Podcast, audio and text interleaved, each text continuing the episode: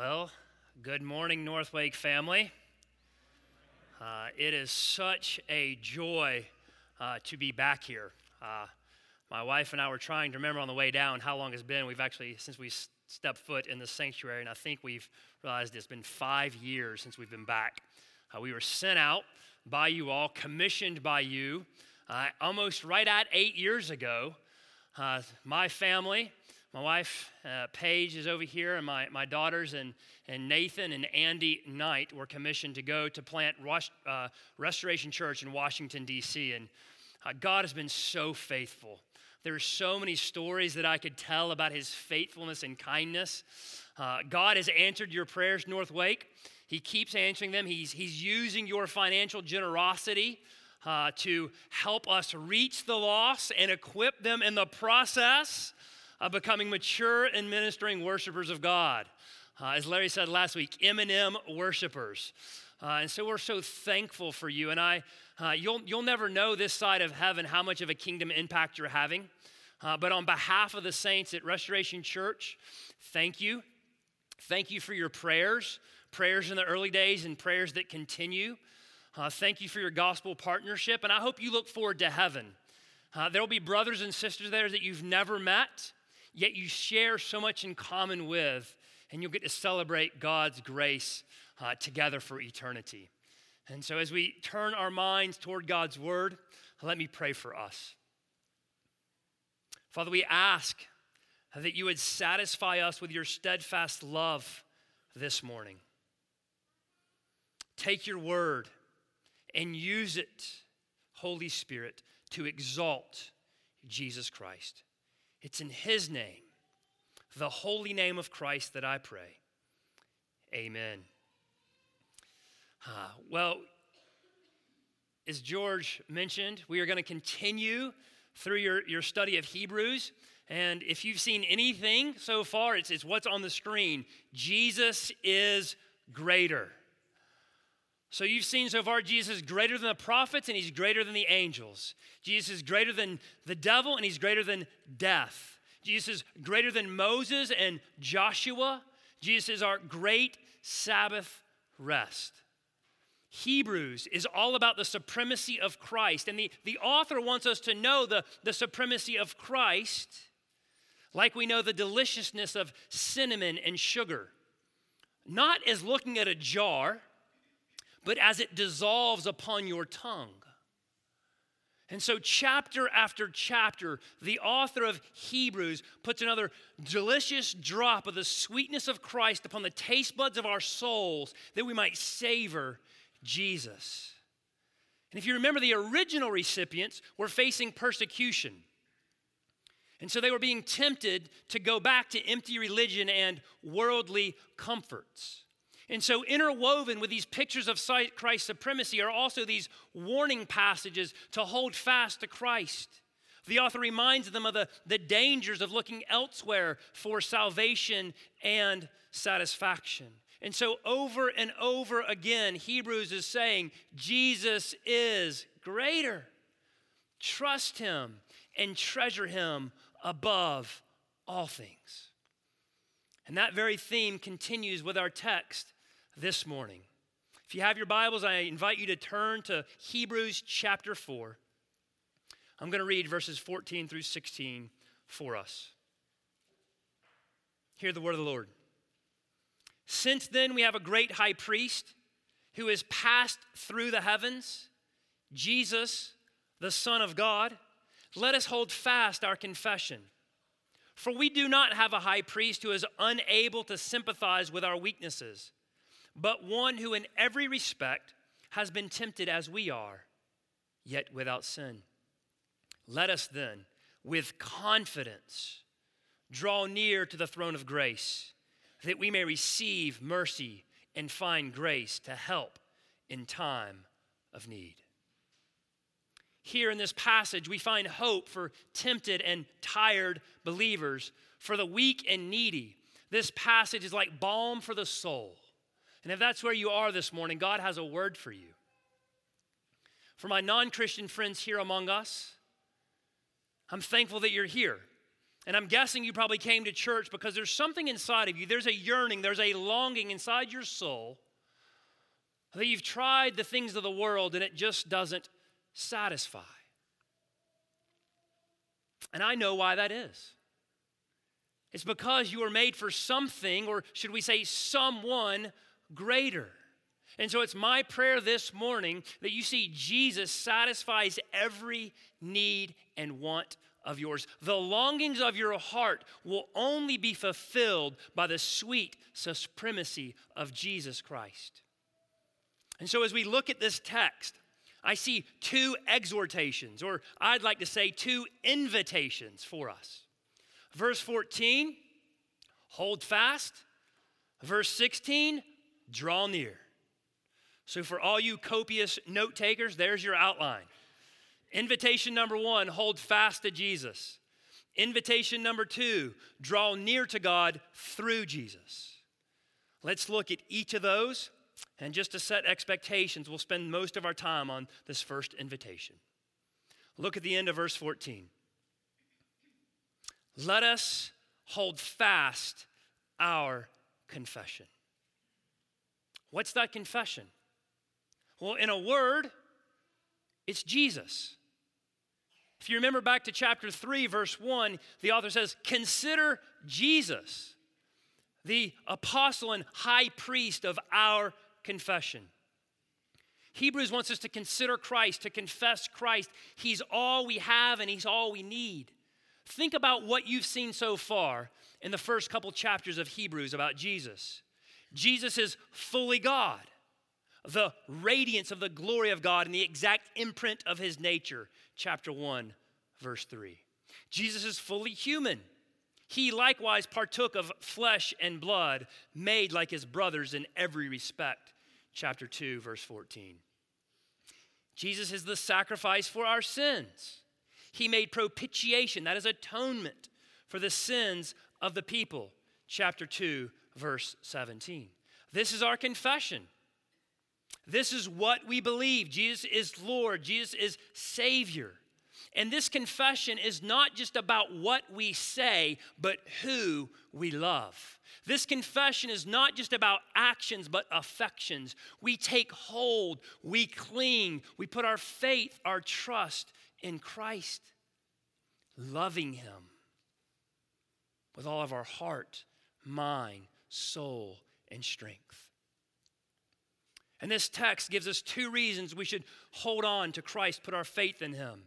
Reason one, because of His supremacy. Reason two, because of His sympathy. Look at verse 14 again, the beginning. Since then, we have a great high priest. The author of Hebrews introduced that language high priest back in chapter 2. And as you read, you'll notice that it's a thread woven all the way until chapter 10. And, and notice what it says here about Jesus. He is a great high priest. Those three words are attributed to no one else in Scripture. They're reserved for Christ alone. He is supreme. To us, the language of high priest may not carry much weight and impact, but those first recipients would have immediately known, immediately known what the author was talking about. He's calling to mind the entire Jewish sacrificial system. The, the priest administered sacrifices and offerings. They were mediators between a sinful people and a holy God. They were the, the go between that provided access to God. So you can think about it this way I live in Washington, D.C., and some people try to get immediate direct access to the president by jumping the fence. It doesn't work out real well for them. They need inside help to get access to the president. And in a much more profound way, sinful people need inside access to get to God. That's what the priest did. And one of the most significant duties came on the Day of Atonement. You can read about that this afternoon in Leviticus chapter 16. And on that day, the high priest of Israel would first make a sacrifice for his own sins, and then he would make a sacrifice for the sins of the people. And he would go into the innermost part of the temple, the Holy of Holies, and he would open the veil that exposed the mercy seat. And he would take some blood from that sacrifice and he would sprinkle the blood on the mercy seat, symbolically atoning for the sins of the people. Only the high priest could enter the Holy of Holies. He could only enter it one day of the year, and he could only enter it for a short period of time. He would go in and come out. And the rest of the year, the people had to offer various sacrifices and offerings, waiting another full year for the great sacrifices on the Day of Atonement. But you should be asking, well, what about us? We have no temple, we have no earthly high priest. But God is still holy, and we still rebel against him. Not just in our actions, but in our affections. We love things more than we love God. This is the definition of sin disordered love. And because of that, God still rightly demands a payment for our sin. What are we to do? Well, the author tells us hold fast, put your faith in Christ. He is our great high priest. Jesus is the perfect and the permanent mediator. He is supreme. He is supreme in his position. Verse 14 this high priest, Jesus, who passed through the heavens. So, unlike previous high priests, Jesus did not pass into an earthly temple with an earthly veil. After Jesus rose from the dead, he ascended into the heavens, into the very presence of God. And unlike earthly high priests, Jesus does not need to repeat his sacrifice in ritual year after year. His sacrifice was once for all. His atoning work is finished. Isn't this what he said from the cross? It is finished. And this is why Jesus is seated, not standing and working, seated at the right hand of God. Hebrews chapter 10 says it like this And every priest stands daily at his service, offering repeatedly the same sacrifices, which can never take away sins. But when Christ had offered for all time a single sacrifice for sins, he sat down at the right hand of God. And as chapter 4, verse 14 says, notice what it says we have a great high priest. That's present tense. Jesus is alive. All other high priests lived and died. Jesus lived, died, rose again, ascended into heaven, and is seated and will never die. Jesus Christ is the eternal, the final, the supreme, the permanent, the perfect high priest who's seated in heaven. He is supreme in his position. But also notice that he's supreme in his person. You see in verse 14, Jesus, the Son of God. This is what we just sang about Jesus, the Son of God. The name Jesus is his earthly name, it reminds us of his humanity. Son of God is a title, it reminds us of his deity. And then, as you see at the end of verse 15, we see that he is without sin. So, unlike previous high priests, who were sinful humans who had to make repeated sacrifices for their own sins and the sins of the people, Jesus is altogether different. He is fully God and he is fully human. He needs no sacrifice for himself, he offers himself up as a sacrifice. And Jesus did not take the blood of bulls and goats into the heavenly temple, and he did not take the blood of a finite sinful human. Jesus takes his own precious, infinitely worthy blood, the very blood of the Son of God. So, God, in his infinite kindness, sends Jesus to do what we could not, and if we're honest, we did not want to do love him above all things. We have a great high priest who brings us back to God. And Hebrews is telling us his name is Jesus. He is greater. Jesus saves us from the penalty of sin through his wrath absorbing death on the cross. Jesus saves us from the power of sin by sending his spirit to indwell us and sanctify us and help us hold on to Christ. And it gets even better. Jesus, one day, because he rose from the dead, conquering Satan, sin, and death, will one day save us from the presence of sin forever. We will be in a fully restored world, enjoying God with all of his people forever and ever and ever. This is the ministry of Christ. And so, if you don't understand yourself to be a sinner, that's not just what you do, but the affections that you have. Jesus has nothing to offer you. Jesus did not come for the righteous, He came for the rebellious. And if we're honest, that's ourselves. There is nothing that we can do to clean ourselves up before a holy God. You can't go to church enough. You can't read your Bible enough. You can't give enough of the right answers. You can't give enough money. There's nothing we can do. See, but here's the good news what God requires from us, God provides for us. Our divine problem with God demands a divine solution. And this is why Christ entered into human history. And here we, we see the importance of the full humanity and the full divinity of Christ, don't we? Because it was only as a sinless man that he could be a reconciler and substitute for humanity. But it was only as God that he could satisfy the eternal, infinite demand of justice. So only humanity could pay, or only humanity should pay, and only God could pay. So the could and the should come together in the God man, Jesus the Christ. Jesus is unlike any other high priest. He is alive forevermore in the very presence of God, pleading our case with his blood, covering the debt that we owe if we trust in him. And don't skip those first two words of verse 14. Since then,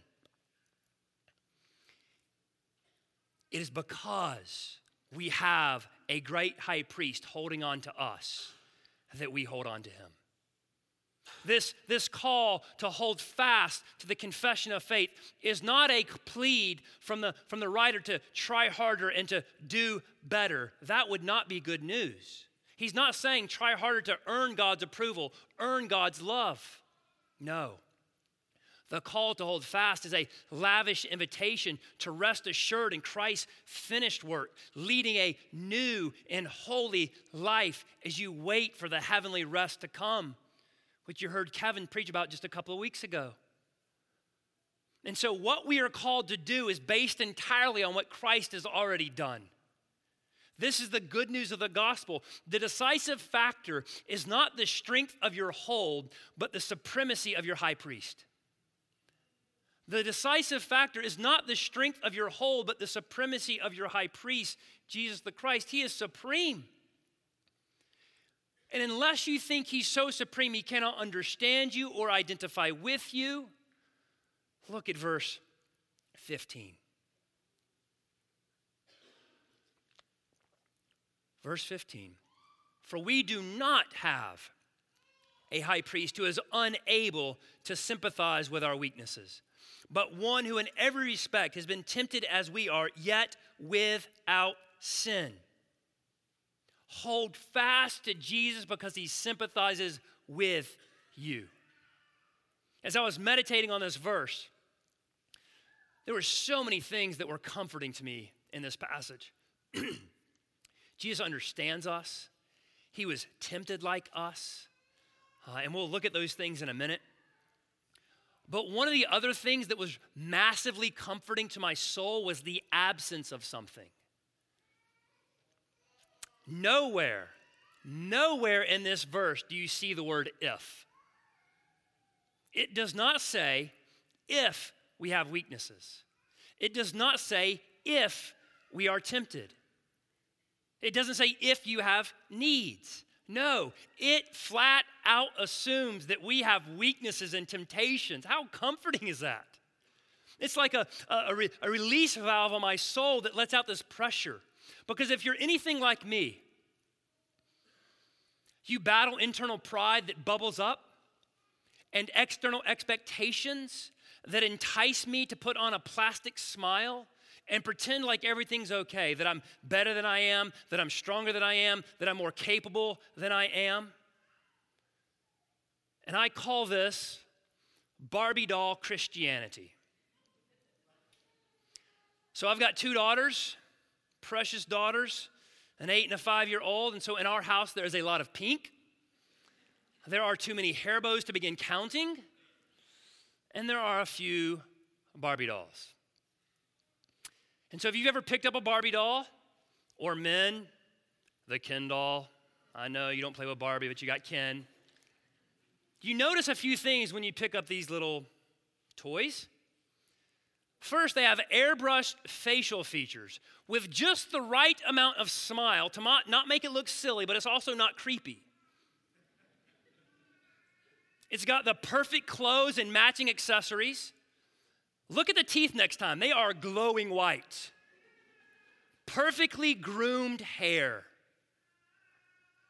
And it's all fake. Not only are the external body proportions unrealistic to the point of impossible, if you pull them apart, which I have, they are completely empty on the inside. Yet, too often, we're tempted to live our Christian lives this way. Plastic smiles and superficial self made strength so we look good on the outside. But if we do that on the inside, you're going to be just like a doll, empty and void. And so, Christian brother and sister, if you only pretend to be weak, you only pretend to need the strength of Christ and the support of others. If you only pretend to be tempted by sin, you only pretend to need the help of the Spirit and encouragement from your small group members. If you pretend, you will have nothing real to offer others. And you will deny others the opportunity to speak anything real into your own life. Verse 15 is giving you permission. You're weak, you're needy, you're tempted, you're tired. It's okay to not be okay. And it gets even better. That does not have to define you. When you understand this, when you embrace your need, you can truly embrace Christ. And when you truly embrace Christ, your weaknesses become strength.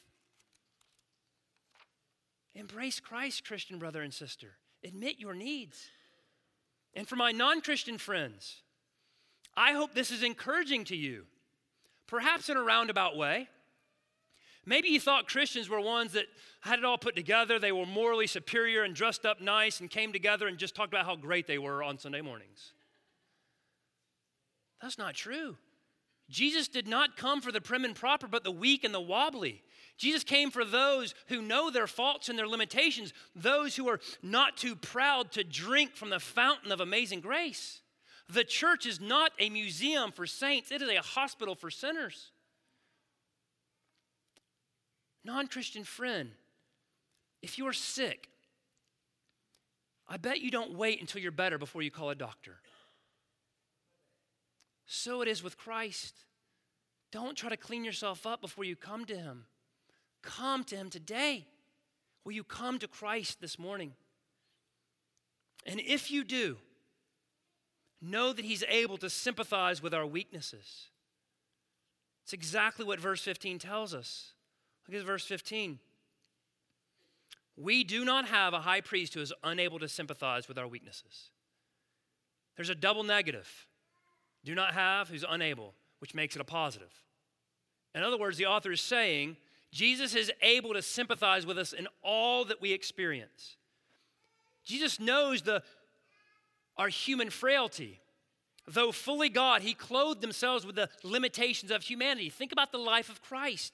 Jesus was hungry and thirsty. Jesus knew sleepless nights and tiring days. Jesus knows physical pain and spiritual agony.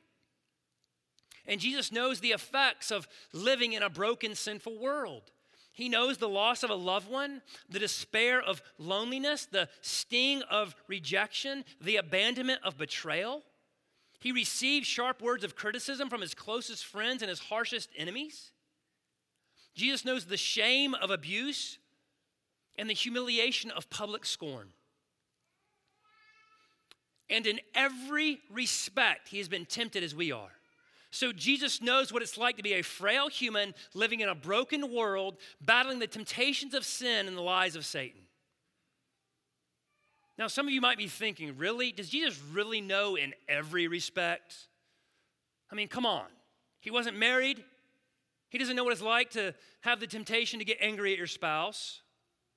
Jesus certainly didn't have an iPhone or an internet connection. He has no idea of the temptation of going and looking something I shouldn't, or the temptation to, to put out that humble brag on social media, talk about how great he is. Jesus did not have a car, so he wasn't tempted to yell at the driver who cut him off. And in a way, I think you'd be correct.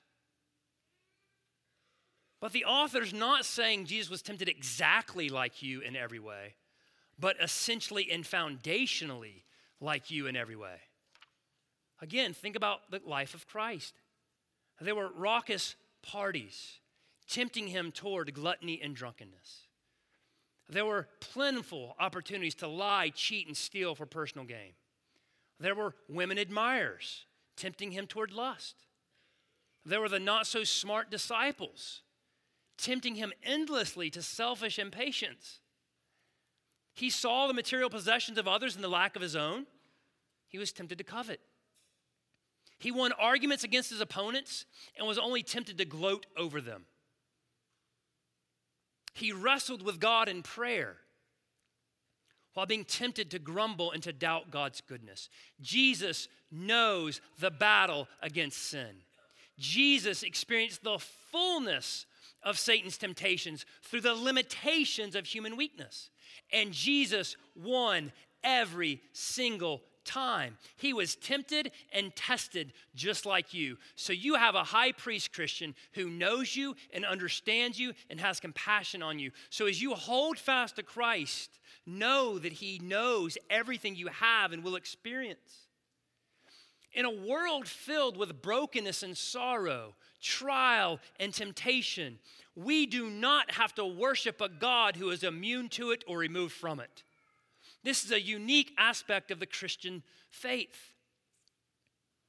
Our God does not just stand far off from our suffering and our weaknesses, He enters into it in the person of Jesus Christ.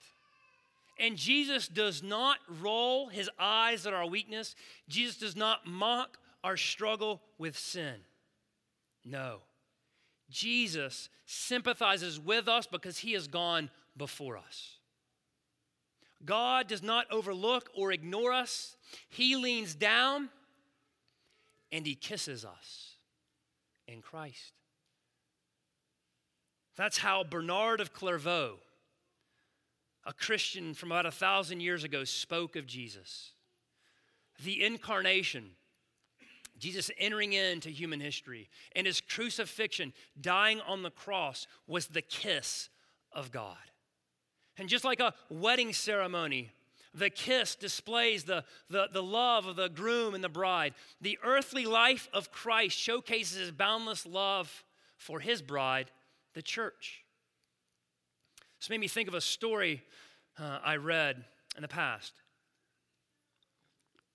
It says, a young husband sits in the recovery room where his wife lies, her face post operative, her mouth twisted in palsy, clownish looking. A tiny twig of, her, of the facial nerve, the one to the muscles of her mouth, severed. Her mouth will be disfigured from now on. Will my mouth always be like this? She slurs. The doctor responds, Yes, it will. She nods and is silent, but her husband smiles. I like it, he says. It's kind of cute. Then he bends to kiss her crooked mouth. He twists his lips to accommodate hers to show that their kiss still works. When their lips touch, though weak, she knows she's intimately loved.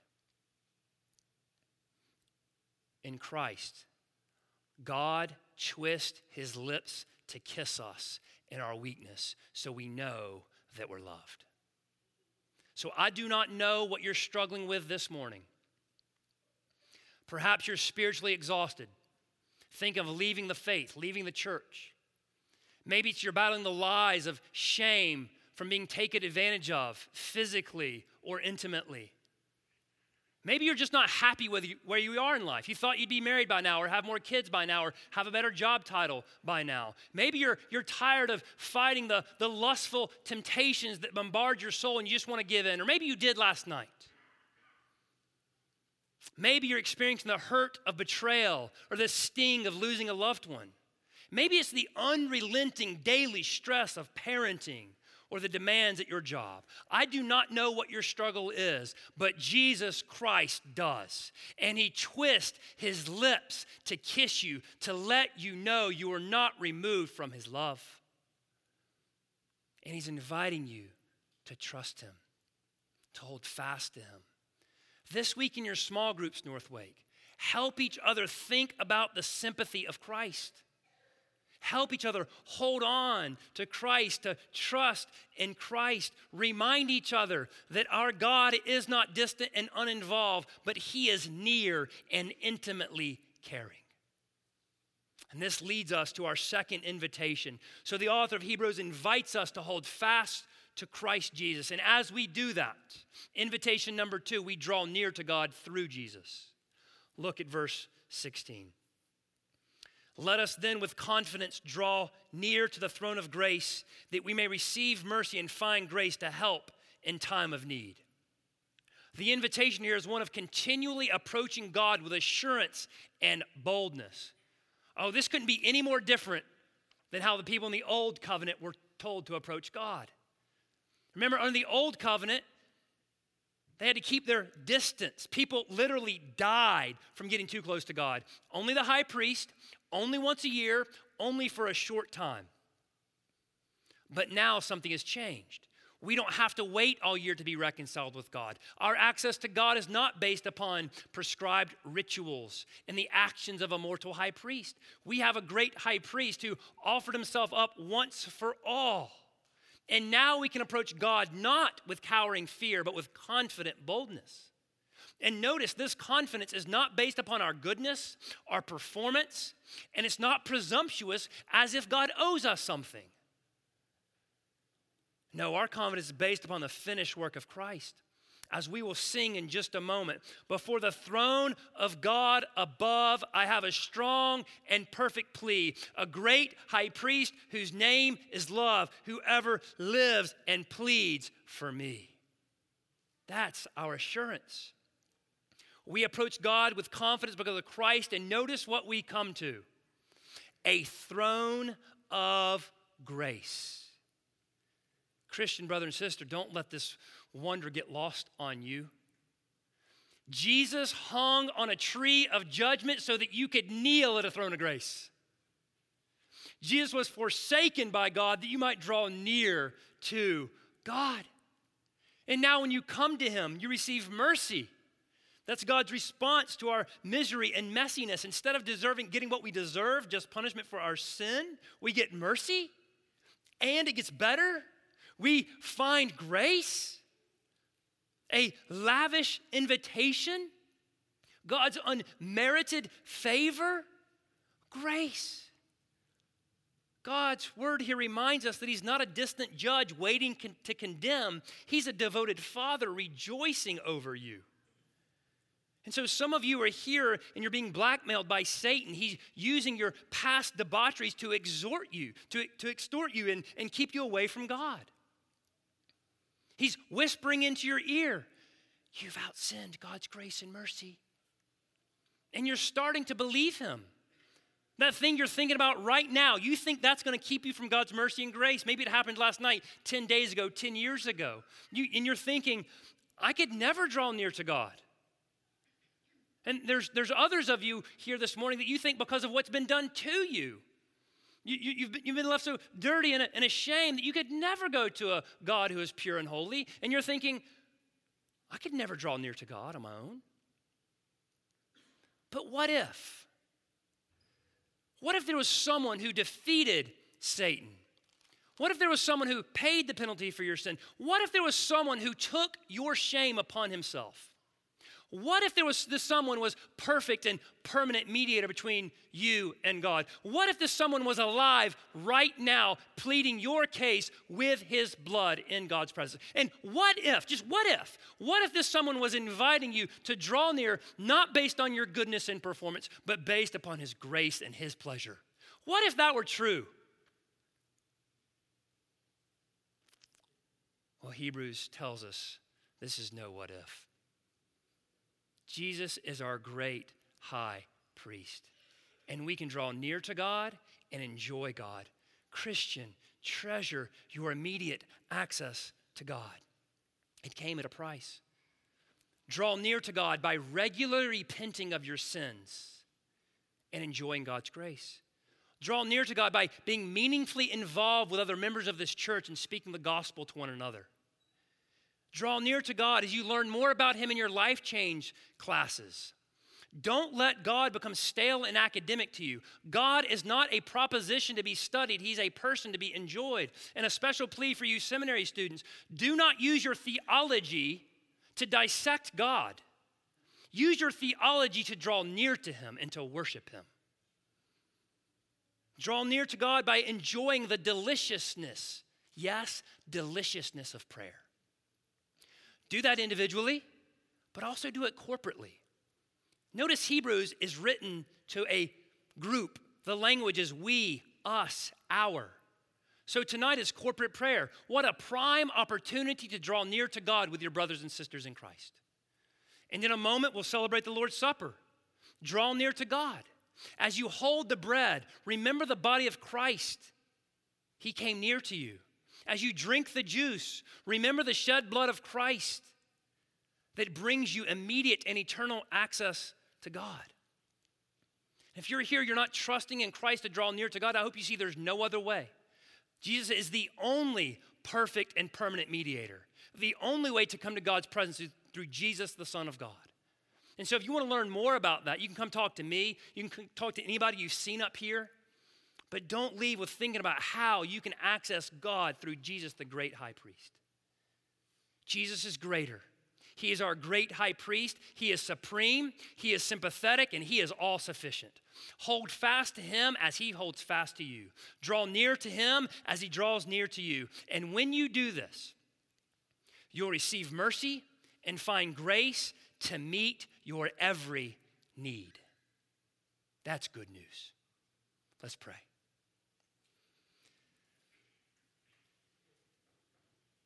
Father, we come and we marvel at the majesty of your word, not just your written word, but your living word, Christ. Jesus, we thank you that you are a great high priest. Holy Spirit, work in our lives that we would hold fast and draw near, remembering first of all that it's Christ that holds fast and draws near to us. It's in his name that we pray. The name of Jesus. Amen.